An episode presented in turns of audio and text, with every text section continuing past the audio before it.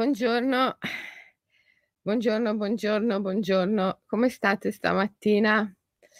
Eh, io mi sono messa in un punto del giardino un po' strano, mi sa che ho il, mhmm, il sole che sorge alle spalle. Spero che mi vediate bene, di non essere in controluce. C'è c'è magari una luminosità un po' strana. Vabbè, comunque buongiorno. Tanto io vi vedo lo stesso, anche se voi mi vedete un po' un po' male per via del fatto che ho il sole alle spalle, io vi vi vedo bene. Allora, eh, mi avete scritto ieri: "Ah, ma le dirette su Diamond non le riprendiamo più." Certo che le riprendiamo le dirette su Diamond. Ieri ieri ho parlato un po' dello sciamano, lo sciamano mongolo, sia perché sono appena di ritorno dalla Mongolia da qualche giorno, sia perché eravamo arrivati a Perseo e e Perseo è il grande eroe del mito greco. Perseo è lo sciamano che scende nell'underworld, nel mondo infero e poi fa ritorno e questo è il mestiere dello sciamano. La psicopompia, come si dice, l'attraversamento della grande soglia, entrare nella notte e fare il ritorno, compiendo la grande impresa, perché è è vero, non non si non si scende mai nel mondo infero e e e e non si ritorna mai a mani vuote, si riporta sempre qualcosa di estremamente prezioso, come Perseo ha riportato la testa di Medusa, Pegaso, il cavallo alato, ehm, e e tante altre cose. Che poi ha ha dedicato, ha regalato la testa di Medusa l'ha regalata ad Atena, la quale l'ha messa sul proprio scudo e ed è diventata invincibile, simbolo di invincibilità lo scudo di Atena con sopra la testa di Medusa. E Pegaso, il cavallo alato, l'ha lasciato libero dopo che lui l'ha aiutato a a fuggire dall'infero volando. Dopo le avventure che hanno fatto insieme, hanno sorvolato il deserto della Libia e mentre sorvolavano il deserto, dalla sacca che conteneva la testa di Medusa sono scese delle gocce di sangue che hanno creato gli animali del deserto. Dopo che, ehm, insieme a Pegaso, uhm, Perseo ha liberato Andromeda, insomma dopo tutte queste bellissime avventure, Perseo ha ha lasciato libero Pegaso, il cavallo alato, dicendogli: "Adesso è tempo che tu vada da altri altri eroi a compiere altre altre imprese, altre avventure." E pensate che bello, eh.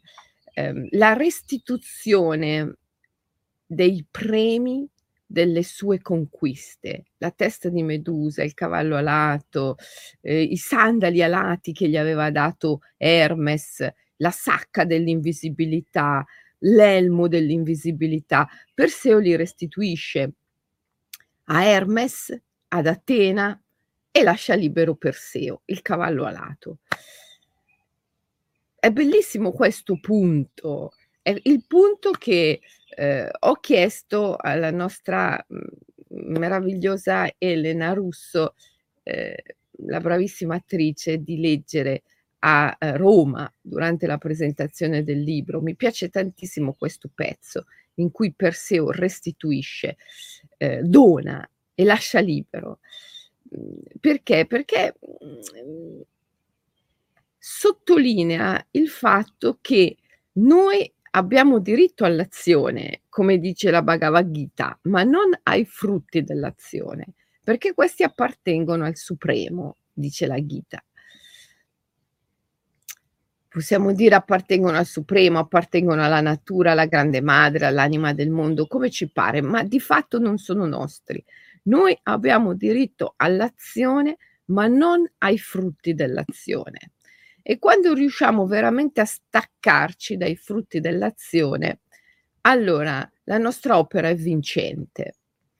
A Roma ho fatto una meditazione con dei mudra proprio per aiutarci in questo, a essere vincenti lasciando andare i frutti dell'azione prima ancora di compierli.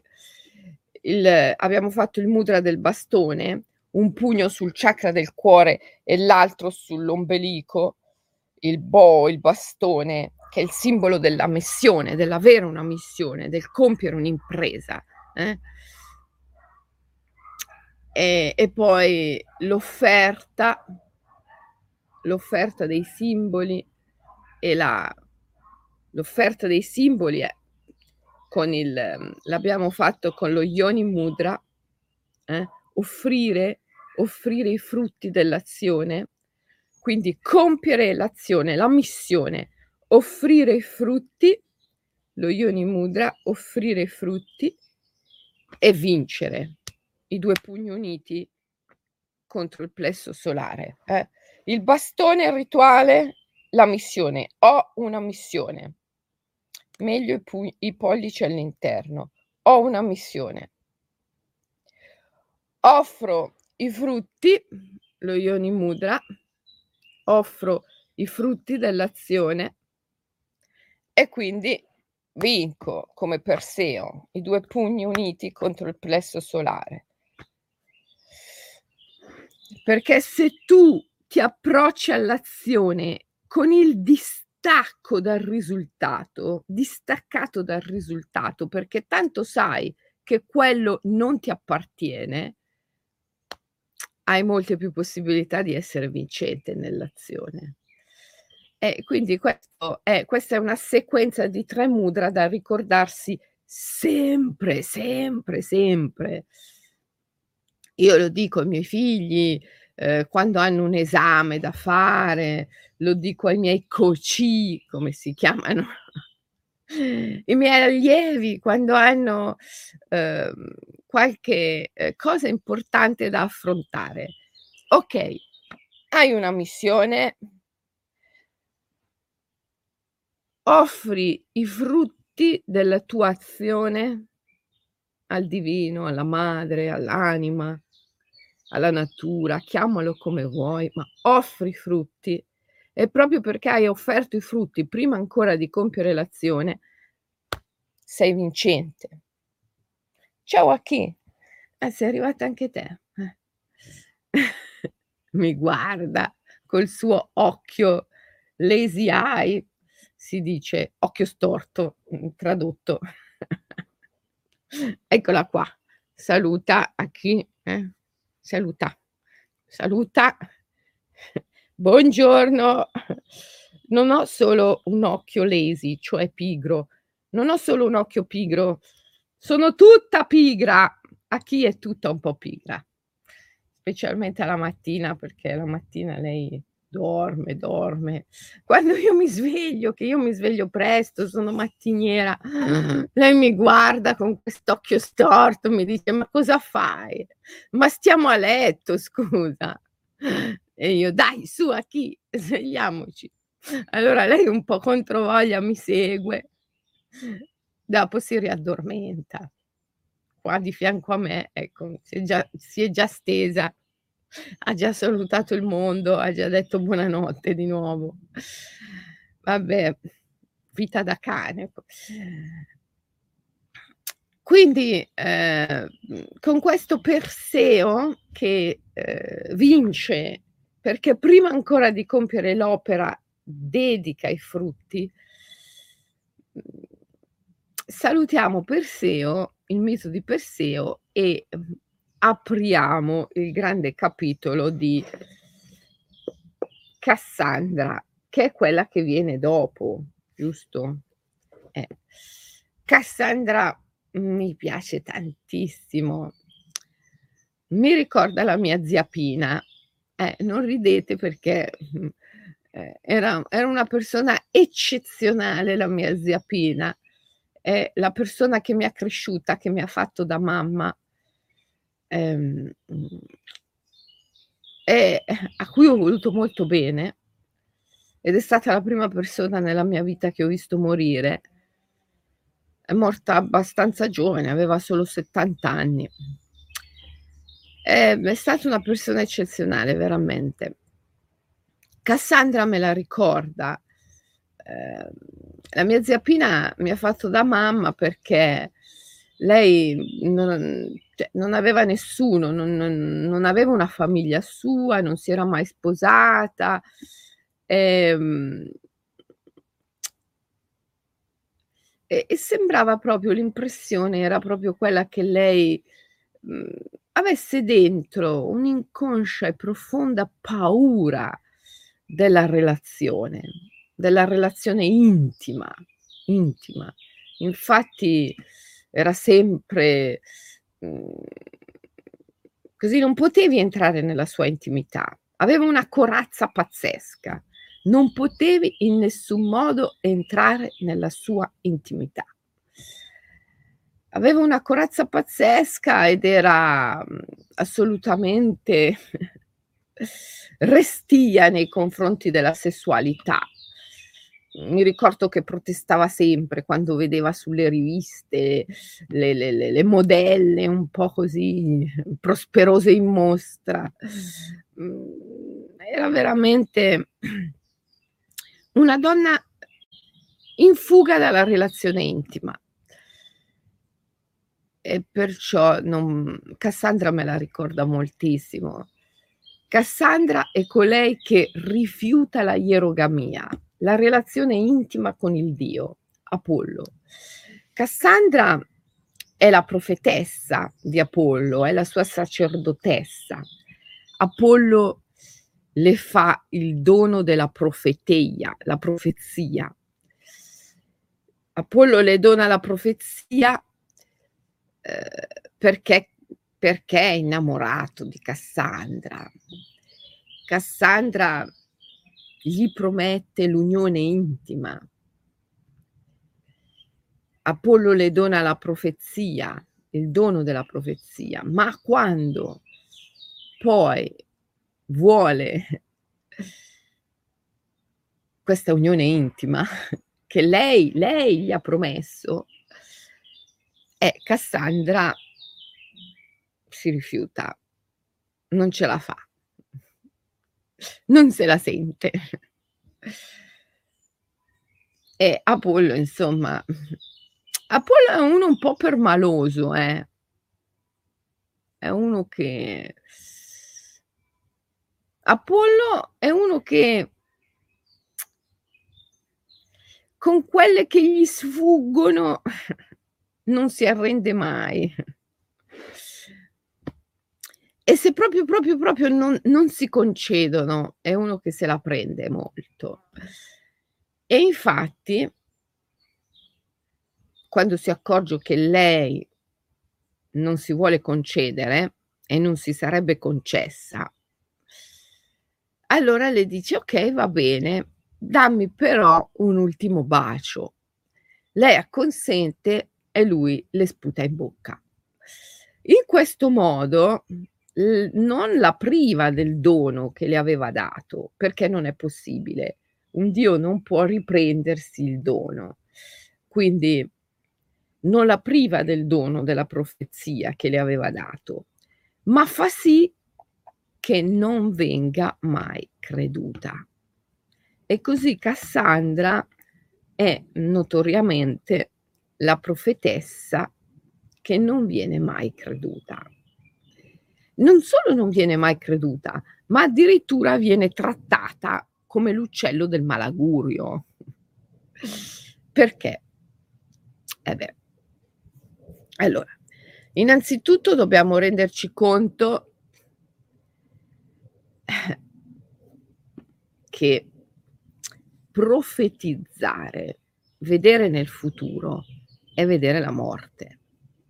Ragazzi, cioè, capisco che mattina presto, che magari stiamo ancora un po' sognando, però non è che ce la possiamo raccontare. Esistere significa esistere per la morte, perché la vita è il, la, la rappresentazione, la simbologia del sacro, il sacrum facere, il darsi, l'offrirsi che poi è il simbolo dell'amore. Quindi eh, esserci, esistere significa esistere per la morte. vedere nel futuro, vedere nel futuro, il futuro, il futuro, il futuro del futuro è sempre vedere la morte. Eh, se uno veramente vede nel futuro, vede la morte, perché nel futuro questo c'è, di certo, sempre. Quindi Cassandra ha questo dono, vede nel futuro e nel futuro c'è la morte, ma è sempre così, c'è la morte per tutti. Ora, c'è modo e modo di vedere la morte, che è il futuro. C'è modo e modo di vedere il futuro. Cassandra è colei che ha paura. Questo fondamentalmente è il suo tema, la paura. Cassandra ha paura della ierogamia. Cassandra ha paura del matrimonio col Dio, ha paura della sessualità, ha paura dell'orgasmo, che è una piccola morte, perché è una frantumazione di tutta la sequenza mentale, temporale, è, è un'atomizzazione, una frammentazione dell'io, un'esplosione dell'io. Quindi l'orgasmo, la morte, il sogno, la profezia, sono tutti in fondo simboli simili. E Cassandra ha paura di questo. Cassandra ha paura di darsi. Ha paura del sacro, il sacrum facere, il darsi, che è sia orgasmo, sia creazione, sia morte, perché ogni creazione comporta una morte chi ha paura della morte non può essere creativo, perché per creare bisogna morire, bisogna dissolvere l'io. Chi ha paura della morte non può amare, perché l'amore è morte, è darsi, è il sacro. E Cassandra ha paura di questo. Quindi non solo non riesce a fare l'amore col, con il Dio, ma quando vede nel futuro la profezia, vede la sciagura, vede la tragedia, eh, vede nero, perché ha paura. Chiunque abbia il dono profetico non può che vedere la morte, perché nel futuro questo c'è. Ma c'è modo e modo di vedere nel futuro, c'è modo e modo di vedere la morte. Cassandra vede la tragedia perché ha paura. E quindi diventa l'uccello del malagurio, diventa l'uccello del malagurio, assolutamente diventa l'uccello del malagurio. Perché nel futuro lei proietta sempre la tragedia, sempre la tragedia. Eh? Eh, adesso arriva la notizia crudele, ma vera, è che tutti, tutti in questo mondo sono un po' Cassandra. Tutti in questo mondo sono un po' Cassandra, fin tanto che non si risvegliano. Perché? Perché tutti sono un po' ipnotizzati, per non dire manipolati, da una cultura desacralizzata che vede nel sacro, nel darsi, nell'offrirsi la tragedia.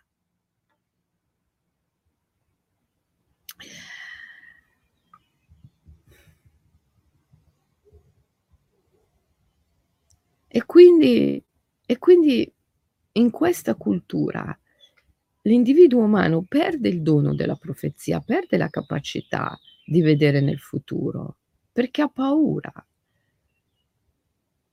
La profezia, la capacità di vedere nel futuro è una dote naturale.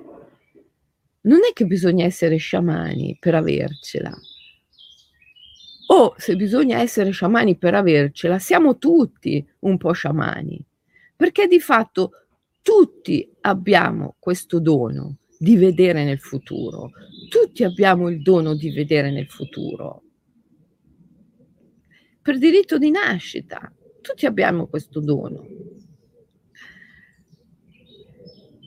Il fatto è che la cultura, la civiltà desacralizzata, la civiltà che ha paura del sacro, nella quale ci troviamo, fa sì che se noi vediamo nel futuro, vediamo la morte come tragedia. Perché? Perché il futuro è sempre la morte. Esistere significa esistere per la morte. Se noi vediamo nel futuro condizionati da una civiltà desacralizzata, vediamo la morte come tragedia, perché civiltà desacralizzata vuol dire civiltà in fuga dal sacro, dalla capacità di darsi, di offrirsi. Quando questa capacità è attiva, quando non si è come Cassandra in fuga dal sacro, la morte non è mai la fine, è un transito, è uno stato intermedio, è un passaggio, come ci insegna il Bardo Tosgrol, come ci insegnano le tradizioni dei misteri, per rimanere nel nostro mondo occidentale. Come ci insegnano gli sciamani di tutte le tradizioni del mondo, che sono appunto psicopompi, come Perseo, coloro che fanno il, vi- il viaggio nel mondo infero e fanno ritorno, attraversano la grande soglia e fanno ritorno.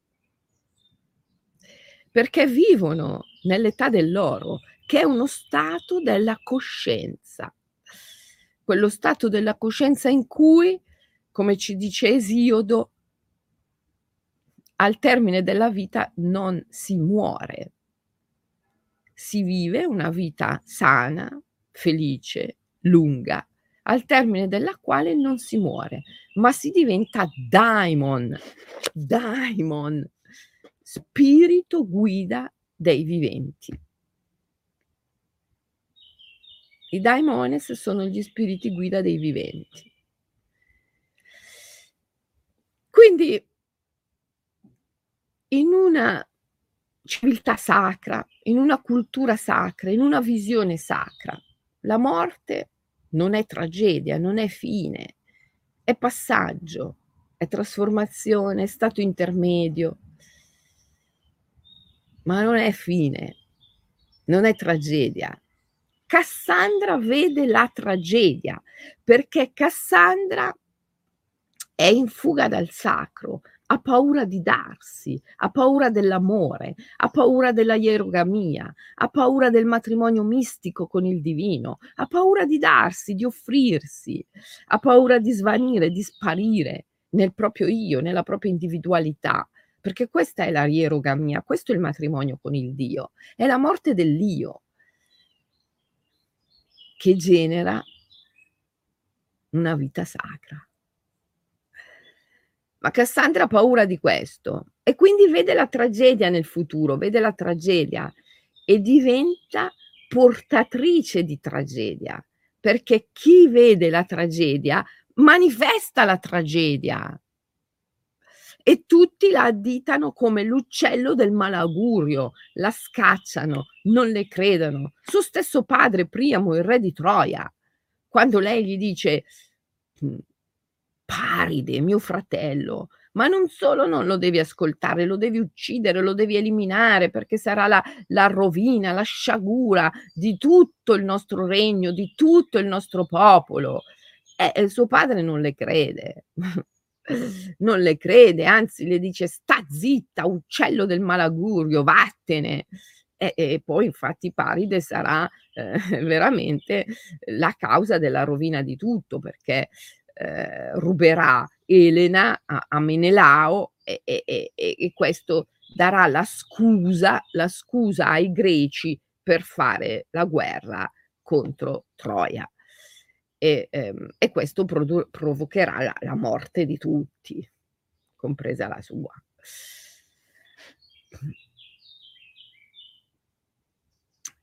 Quindi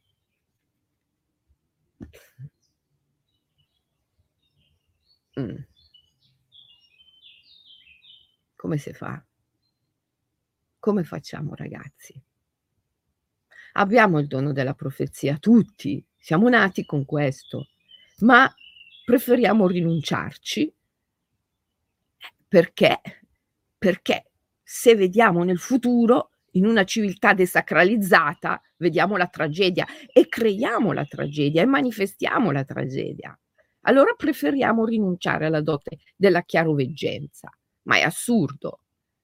È molto più sano mentalmente ribellarsi, ribellarsi a questa civiltà desacralizzata. È un sano, felice, costruttivo, creativo atto di ribellione. È quello che si deve fare. Eh. Sono anni che vi dico che il mistico è un ribelle. Il mistico è un ribelle. Ribellarsi a questa civiltà desacralizzata. Smetterla di pensare alla morte come una tragedia, una fine, darle una chance, una speranza, una possibilità di mostrarsi per ciò che essa realmente è. James Silman diceva l'unica vera morte sepolta nella nostra civiltà è la morte stessa. Dobbiamo resuscitare la morte, darle la possibilità di mostrarsi per ciò che essa veramente è. Amore, la possibilità di darsi, di offrirsi, il sacro. Ci vuole coraggio, ma ci vuole un coraggio enorme, enorme, è enorme. Eh, io mica che, io mica che dico che il cammino della libertà eh, sia per tutti, io spero che sia per molti, quasi tutti, facciamo tutti, però tutti i grandi mistici della storia, compreso il Buddha in persona, ci hanno sempre detto che eh, il cammino che conduce alla libertà eh, è un cammino difficile, difficile. Eh, perché, perché ci vuole coraggio, accidenti, ci vuole coraggio.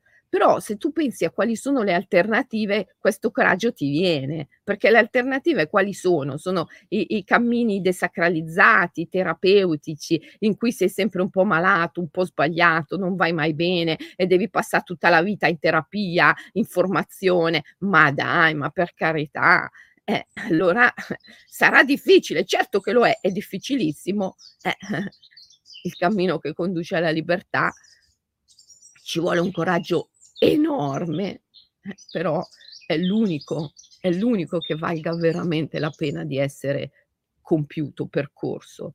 Eh, quindi forza, facciamoci venire questo coraggio, magari se stiamo insieme tutte le mattine ci viene anche più facilmente e andiamo avanti. E poi lo dobbiamo anche ai nostri figli, alla natura. Mm, eh. Allora, resuscitiamo sta morte. Smettiamo di avere paura, in modo tale da recuperare il dono della profezia, che è nostro per diritto di nascita.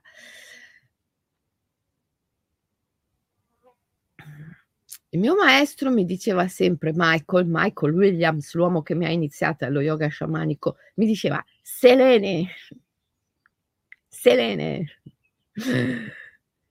pay attention without intention. Fai attenzione senza intenzione. Fai attenzione senza intenzione pay attention without intention, mi diceva. Questa è una chiave importantissima. Osserva le cose, ascolta le persone senza nessuna intenzione. E io veramente mi sto sempre più rendendo conto che le persone fanno fatica ad ascoltare, non ascoltano. Voi, voi che mi ascoltate in diretta tutte le mattine, ma siete bravissimi, bravissimi, perché le persone non ascoltano. Quando parli ti entrano sempre dentro, non ti fanno mai finire la frase. Io ho una, una, una dragon che sempre cioè non, non riesco mai a finire una frase, mi salta sempre dentro, mi sa- anche frasi brevi, eh, brevi, che io dico, adesso ci provo, dico una frase breve, vediamo se riesco ad arrivare fino alla fine. No, no, mi salta sempre dentro, mi sa- ma ascolta, ascolta, ascolta, ascolta. Io ascolto. Poi magari non reagisco subito. Dall'altra parte, ah, ma non hai niente da dire. Eh no, aspetta un attimo, sto finendo di ascoltare l'eco della tua voce. E così nello stesso modo osservo, eh, senza intenzione di intervenire, di... Io ero qui che guardavo il kiwi, ero qui, qui che guardavo il kiwi, arriva la mia vicina perché gli era scappato il gatto e mi dice, sai, non è che è arrivato qui nel bosco. Dico, vabbè, se è arrivato nel bosco, chissà dove sarà andato. Poi guarda, vede il mio kiwi e dice, ah, ma questo kiwi è da tagliare un po', se no ti invade tutto, anche la vite. Oh, io ero lì che non so da quanto tempo lo stavo guardando, mica che avevo pensato questa cosa. Dici, ma e mi dice la vicina, ma come non lo vedi che è da tagliare? Dico, Giuda. Ero qui che guardavo da un'ora questo kiwi, ma non ci avevo proprio pensato che fosse da tagliare.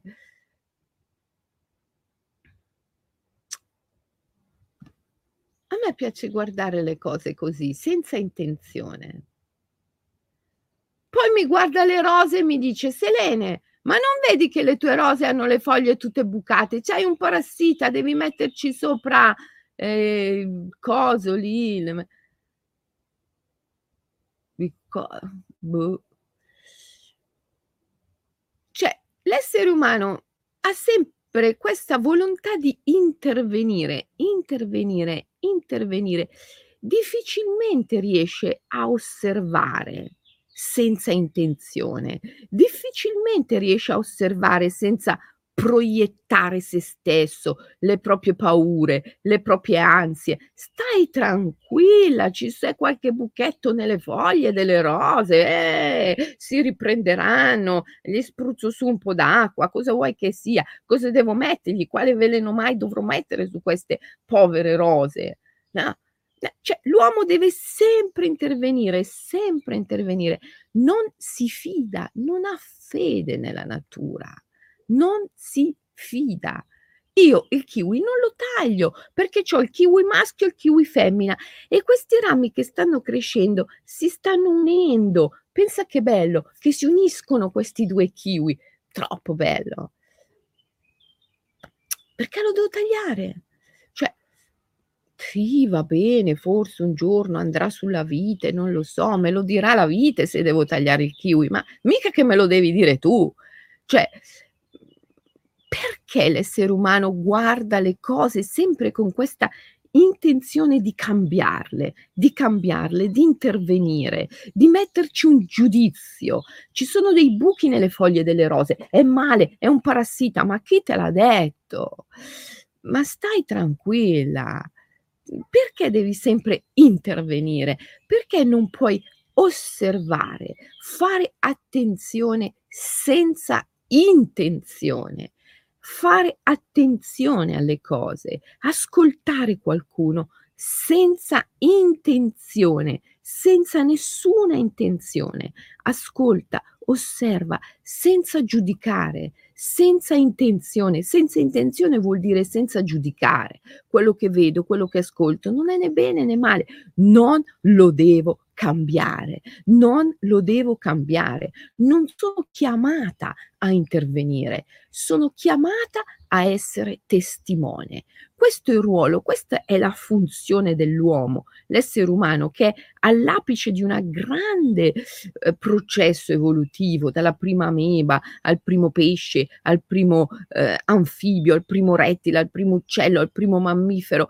L'uomo è qui come sacerdote della natura, deve testimoniare, testimoniare, osservare essere il testimone, non quello che cambia tutto, perché dovunque mette mano per cambiare qualcosa, distrugge, dovunque mette mano per cambiare qualcosa, sporca. Perché? Perché non deve mettere mano, porca miseria, non ci deve mettere mano, deve essere testimone, deve osservare, ascoltare senza intenzione, senza giudicare senza ragionare, senza analizzare, osservare. Pensa che bello, mettere attenzione senza giudicare, senza analizzare, senza ragionare, senza riflettere, senza una volontà di intervenire, semplicemente osservare ascoltare. Questa è la funzione dell'essere umano, essere testimone. Se interviene, sporca, se interviene, sciupa, se interviene, rovina. Ma è possibile che non l'abbiamo ancora capito? È possibile che ancora non l'abbiamo capito? Quindi eh, Michael mi diceva, pay attention without intention.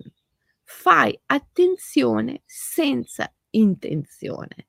E questo per me è stato un insegnamento aureo, come lo chiamo io, gli insegnamenti aurei, quelli che mi hanno dato moltissimo.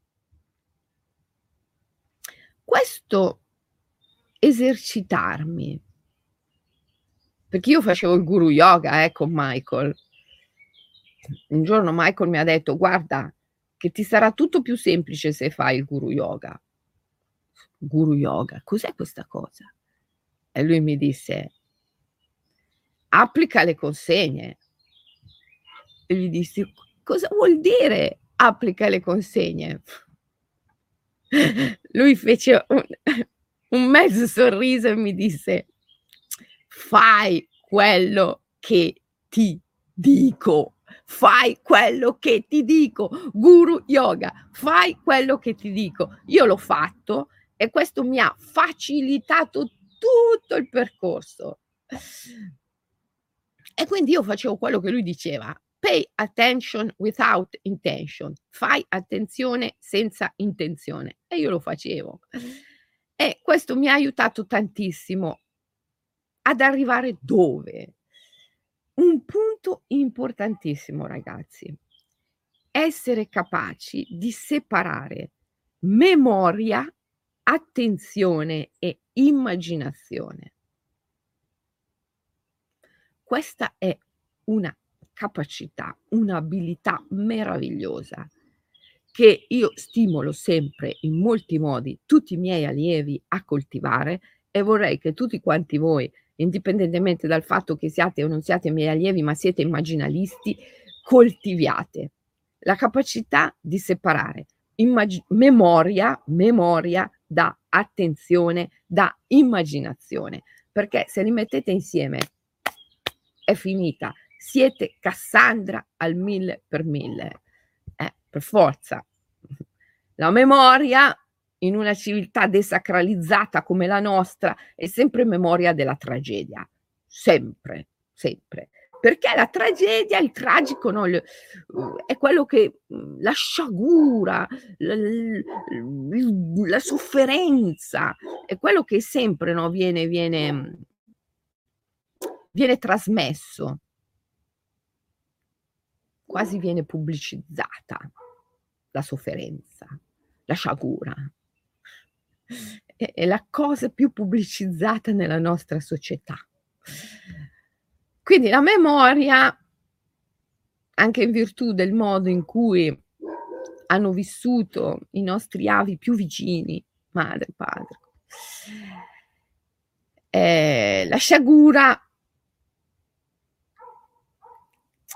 impregna fortissimamente la nostra memoria impregna fortissimamente la nostra memoria.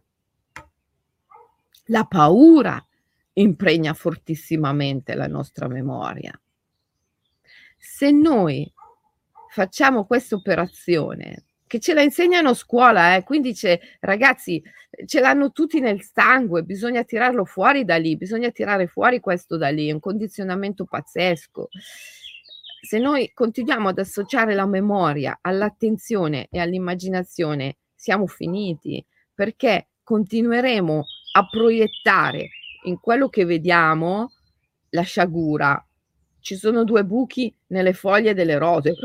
c'hai un parassita, Selene, devi metterci sopra il tal veleno. Per carità di Dio, il kiwi sta crescendo, soffocherà la vite. Ma che soffocherà la vite? Non vedi che il kiwi maschio e il kiwi femmina si stanno unendo? Non gli frega niente della vite, gli, gli interessa di unirsi fra loro. Ma come fai a vedere Ehm, la sciagura dove, non c'è, dove c'è l'amore. Come fai a vedere la sciagura dove c'è l'amore? Me lo devi spiegare. Eh, cioè, proprio non c'è spiegazione, è così. Il kiwi soffocherà la vite e quei buchetti che ci sono nelle foglie della piantina della rosa sono parassiti tremendi che se non gli metti sul veleno ti uccideranno la pianta. Ma sarà mai il veleno che ucciderà la pianta, ucciderà la terra, ucciderà tutto? Scusa. Ma cioè, perché devi vedere la sciagura dove non c'è? Perché?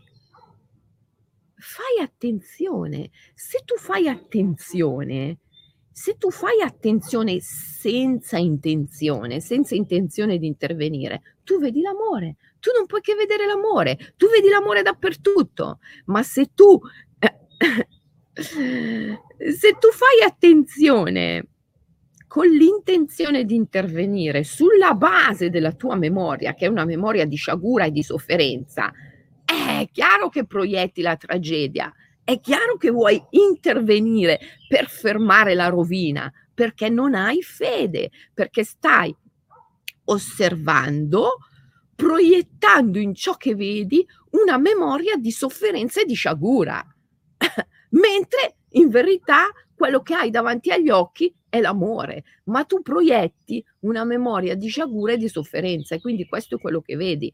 Figurati se poi unisci la memoria di sciagura e di sofferenza all'immaginazione. Eh, cioè, è la fine, ragazzi.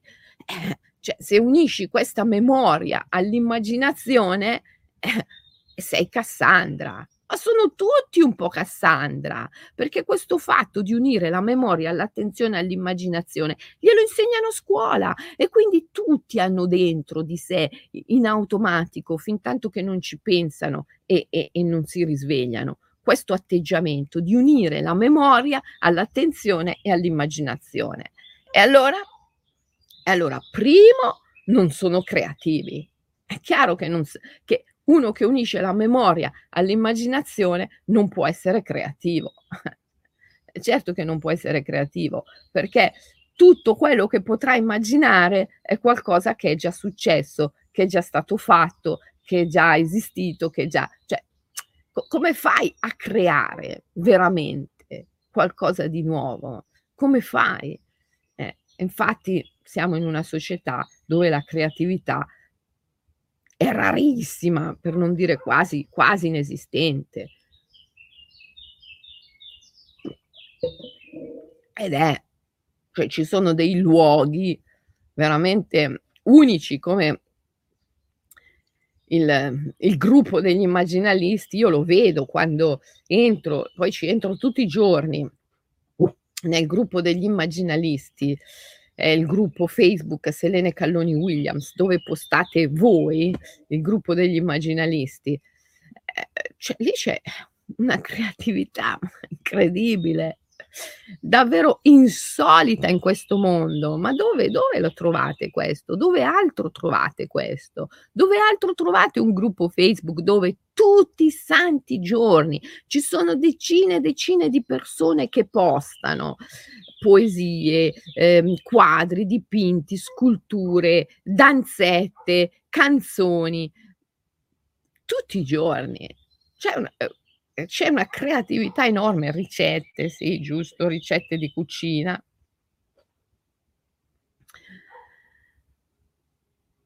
Eh, perché evidentemente negli anni questo, questa magia dell'essere insieme è servita. La creatività comporta questa abilità di separare la memoria dall'immaginazione. Allora tu puoi veramente creare qualcosa di bello, di nuovo. Altrimenti devi sempre ripetere qualcosa che già sai, qualcosa di già fatto. Questa abilità di separare memoria da attenzione, da immaginazione si acquisisce esercitandosi a fare attenzione senza intenzione. Ok?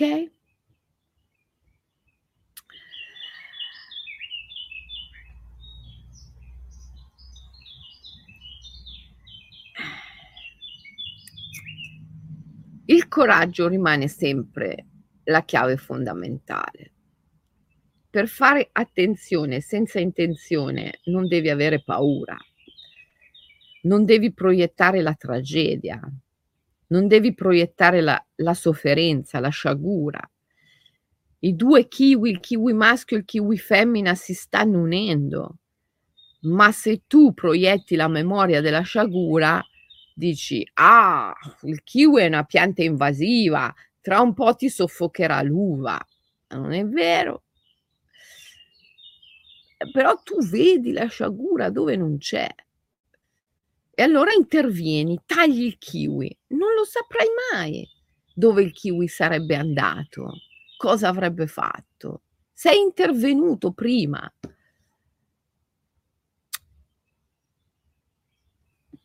e probabilmente hai deviato il corso dei suoi rami. E quindi la prossima volta, se lo lascerai crescere, veramente il kiwi soffocherà l'uva. Perché chi vede la, la sciagura poi proietta la sciagura come Cassandra, diventa l'uccello del malagurio che crea, crea quella sofferenza, quella tragedia che, che vede. Allora, Cassandra è la profetessa, ha un dono pazzesco, fortissimo di profezia. Quindi vede in là, in là, in là, vede tutto. Uno che ha un dono così forte di profezia, cosa vede? Chiaro che vede la morte, perché esistere, esistere per la morte, perché tutto alla fine finisce nella morte. Quindi Cassandra vede la morte. Il, il fatto di divenire l'uccello del malagurio è dovuto al fatto che lei non riesce a separare la memoria dall'immaginazione. Una memoria di paura che lei ha indubbiamente, tanto è vero che ha rifiutato la ierogamia, il matrimonio col Dio, per paura, quindi lei non riesce a separare la sua memoria di paura, di tragedia, di sciagura, da quello che vede nel futuro e quindi proietta la sciagura, la tragedia, la sofferenza nel futuro. Ma se tu riesci a separare memoria da attenzione, da immaginazione, prova adesso, in questo, in questo stesso istante, facciamo un esperimento. Eh? Tu non hai memoria alcuna di che cosa sia la morte. Non hai alcuna memoria di che cosa sia la morte. Prova a immaginarla prova a immaginare la morte staccato da ogni memoria, da ogni conoscenza. Può essere qualsiasi cosa, è vero o no? Può essere qualsiasi cosa. Allora, se il kiwi ti dice, ehi, guarda, che la morte è viaggio. Ti trasformerai in un daimon, in un daimon e diventerai lo spirito guida di qualcuno che ami, qualcuno che magari ti è già vicino in questa vita, un figlio, un compagno, oppure qualcuno che ti è stato vicino nelle vite passate e che in questa vita hai perso. Lo ritroverai, La morte sarà il ritrovarvi e diventerete daimon, spiriti guida uno dell'altro. Ah, bellissimo! Bellissimo! Oppure, che so, immagina la morte staccato da ogni memoria, da ogni conoscenza. Che cos'è? Wow! È un viaggio siderale, viaggiare tra le stelle, i pianeti, incontrare altre forme di vita. Wow! Ma che cos'è la morte? Se io la immagino separato da ogni memoria. E ma oh, meraviglia, eca, magia. Non bene, non male, non brutto, non bello, non mhmm, cattivo, non buono, non giusto, non sbagliato, ma e ma oh, meraviglia, eca, magia. E così ogni cosa, ogni singola cosa. Prova a immaginarla staccato da ogni memoria.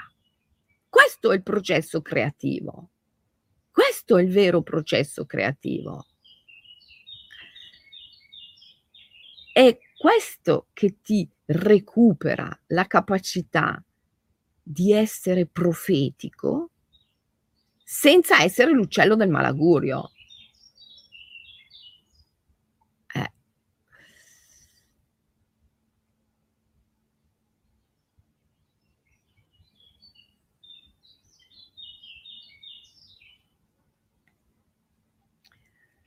A questo punto io ricordo che Michael mi fece leggere il Vijnana Bhairava Tantra. È un tantra, va letto con un maestro, mhmm, altrimenti non si capisce niente. Ehm noi noi noi lo lo pratichiamo nella scuola di yoga sciamanico, anche nella scuola di life coaching. Vijnana Bhairava Tantra. Vijnana è la conoscenza di Bhairava. Bhairava è il beato tremendo. Tantra è un tantra, il tantra della conoscenza del beato tremendo. Nel Vijnana Bhairava Tantra sono prescritte le grandi immersioni, le immersioni nel tremendo. Cosa sono le immersioni nel tremendo?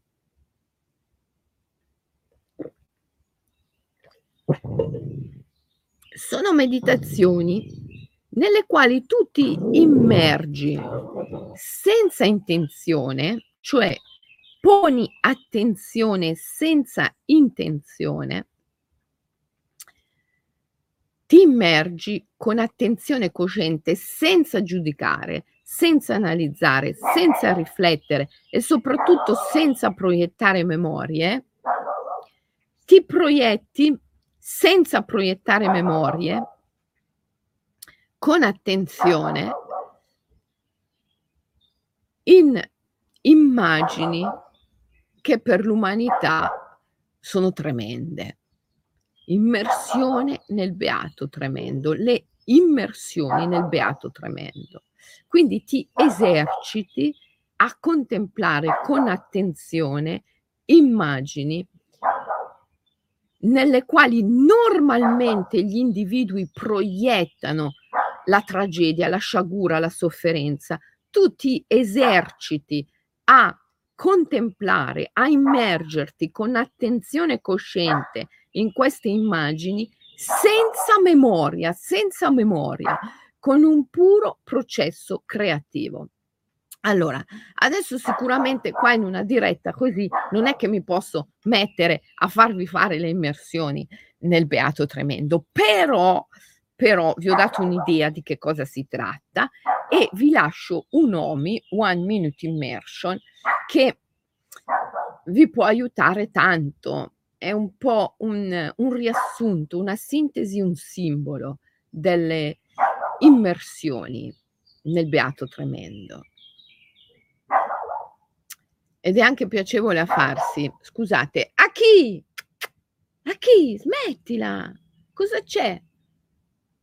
Sente qualcuno, qualcosa, qualche animale che si muove nel bosco e abbaia. Sarà la gatta della vicina che gli piace andare nel bosco passando per il mio giardino, magari oggi me la ritrovo. Oddio, vicina, se ascolti le mie dirette, non, non ce l'ho con te, ti, ti voglio tantissimo bene. Vieni qui pure a riprenderti il tuo gatto, a dirmi che il kiwi va tagliato, che le rose vanno, eh, non lo so neanche dire. Eh, vieni, vieni, ti prego. Oh, a chi fai la brava? Non, non, non ce l'ho con te, sei stupenda vicina.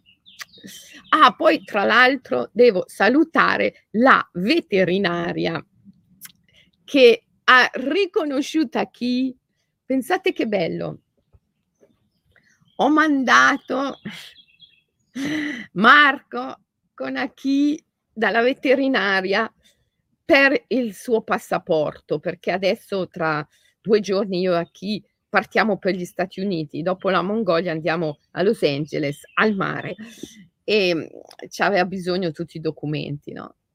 E la veterinaria l'ha riconosciuta. Chi? Allora ti saluto, cara veterinaria, con tanto affetto, tanto amore. Grazie di essere un immaginalista, grazie di essere con noi. Sempre uniti, dando la nostra katana, la nostra spada magica alla natura. Un immaginalista si riconosce perché prima ancora di combattere offre la propria katana, la propria spada alla natura. Ehm, dai che ti do l'omi, one minute immersion. Allora, fai tre respiri, spontanei anche, o meglio, leggermente più profondi rispetto al respiro spontaneo e senti che respirare vuol dire avere questo scambio profondo con la natura. Ed è un'azione che si svolge al di là dell'io. Chi respira veramente? Chi è il soggetto del respirare? Eh, io respiro è falso, è, un, è qualcosa che ti insegnano a scuola, è un dogma della nostra civiltà desacralizzata, ma è un dogma falso. Io respiro non è vero, non, non è l'io che respira, è l'universo che respira. Quando, quando inspiri dilati, dilati leggermente il corpo come un palloncino per lasciare posto all'aria che entra e, e questo comporta un universo che si contrae. Quando espiri All'opposto sei tu che ti contrai per spingere fuori l'aria come un palloncino e questo comporta un universo che si espande per permettere la tua contrazione. Chi è il soggetto di tutto questo? Chi respira veramente? Senza contare che quando inspiri assorbi ossigeno che gli alberi producono e quando espiri emetti anidride carbonica che gli alberi poi trasformano. Quindi chi è il soggetto del respirare? Io respiro è qualcosa che ti insegnano a scuola, ma è falso, è un dogma della nostra civiltà desacralizzata, un dogma fasullo. È l'universo che respira, non è l'io. L'io nemmeno esiste, è una costruzione mentale. Fai tre bei respiri con questa consapevolezza, sentendo che non è l'io che manco esiste, ma è l'universo che respira. Sentendo questo scambio profondo, respirare è simbolo della relazione. Essere in relazione è ciò che esiste. La relazione è l'unica vera realtà e la relazione è al di là di soggetto e oggetto. Se non esiste l'io, non esiste neanche il tu, non esiste l'io, non esiste l'altro. Esiste unicamente la relazione al di là di soggetto e oggetto e il respiro è il simbolo della relazione. Entra in questa relazione profondamente, con tre respiri liberi, liberi da ogni memoria, liberi da ogni precedente conoscenza, liberi da ogni analisi, liberi da ogni ragionamento, semplicemente poni attenzione al tuo respiro senza intenzione. Pay attention without intention per tre respiri, ok? Poi prendi un inspiro profondo e kumbhaka, ritenzione del respiro. Trattieni il respiro in ritenzione interna e senti un'onda potente, un'onda potente che ti dissolve e dissolviti in quest'onda potente. Che cos'è questo dissolverti? qualsiasi cosa, qualsiasi cosa. Fatti la domanda senza attendere nessuna risposta. Ascolta un'onda, immagina, immagina un'onda potente durante la ritenzione del respiro, dopo i tre respiri coscienti.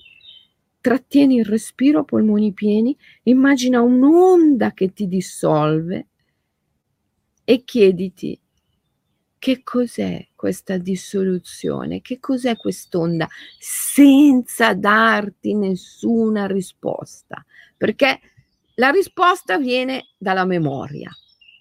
Fatti la domanda senza darti nessuna risposta. Questo ti apre alla possibilità di immaginare senza essere legato alle tue memorie. separare memoria da attenzione, da immaginazione. Questo è fondamentale per riuscire a recuperare il dono di vedere nel futuro senza essere l'uccello del malaugurio, senza continuare a proiettare nel futuro quella sofferenza quella tragedia, quella sciagura che è nel passato condizionato, condizionato da una cultura, una matrix, un, un'ipnosi desacralizzata.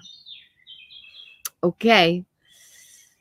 Indipendentemente da quello che sono riuscita a trasmettere in questa diretta, indipendentemente da quello che è stato capito o non capito in questa diretta, tu fai questo OMI, ok?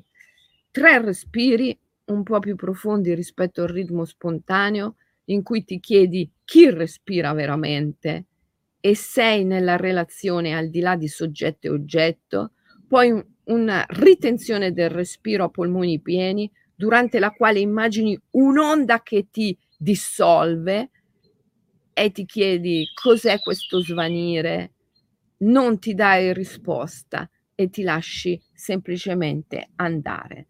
Ecco, questo OMI ripetuto, ripetuto, ripetuto, ripetuto eh, più volte al giorno, per più giorni consecutivi, ti porta a questa abilità di distinguere la memoria dall'attenzione dall'immaginazione. Distinguere è la parola giusta, non separare, ma distinguere la memoria dall'attenzione, dall'immaginazione.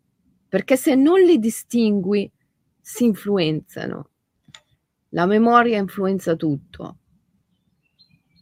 E quando la memoria influenza tutto, siccome è una memoria che viene da un condizionamento, da una matrix, da una cultura desacralizzata. È una memoria di sciagura, di tragedia, di paura che proietta questa paura nel futuro. Ti costringe a non essere creativo e a essere un po' Cassandra, come tutti in fondo sono, fin tanto che non si ribellano. Il risveglio è ribellione a una cultura a una civiltà desacralizzata. Ti voglio bene, ti do appuntamento domani, sempre alle 7. Ehm, intanto pratica. Domani la faccio ancora alle 7 della mattina la diretta, poi non lo so perché come ti dicevo io e a chi partiamo, andiamo a Los Angeles e ehm, staremo là fino a metà settembre. Mi devo un attimino orientare con gli orari perché ab- avremo nove ore di fuso orario diverse e ehm, mi oriento con gli orari e, e, così vediamo quale sarà l'orario delle dirette da, quando le farò da Los Angeles. Mi piacerebbe riuscire a farle sempre alle 7 della mattina, solo che le 7 della mattina qua per me saranno la sera, alle 10 di sera e tu sai che io sono una mattiniera. Quindi per me le 10 di sera sarebbe già un po' troppo tarduccio. Eh, vabbè, comunque, eh, comunque ci vediamo domani mattina. Adesso mi leggo tutte le vostre chat, tanto oggi è martedì, non ho, non ho la, la masterclass e quindi mi leggo le vostre chat. Grazie di esserci, grazie di scrivere, grazie di essere insieme. Pratica l'OMI. Eh. Ciao, a domani.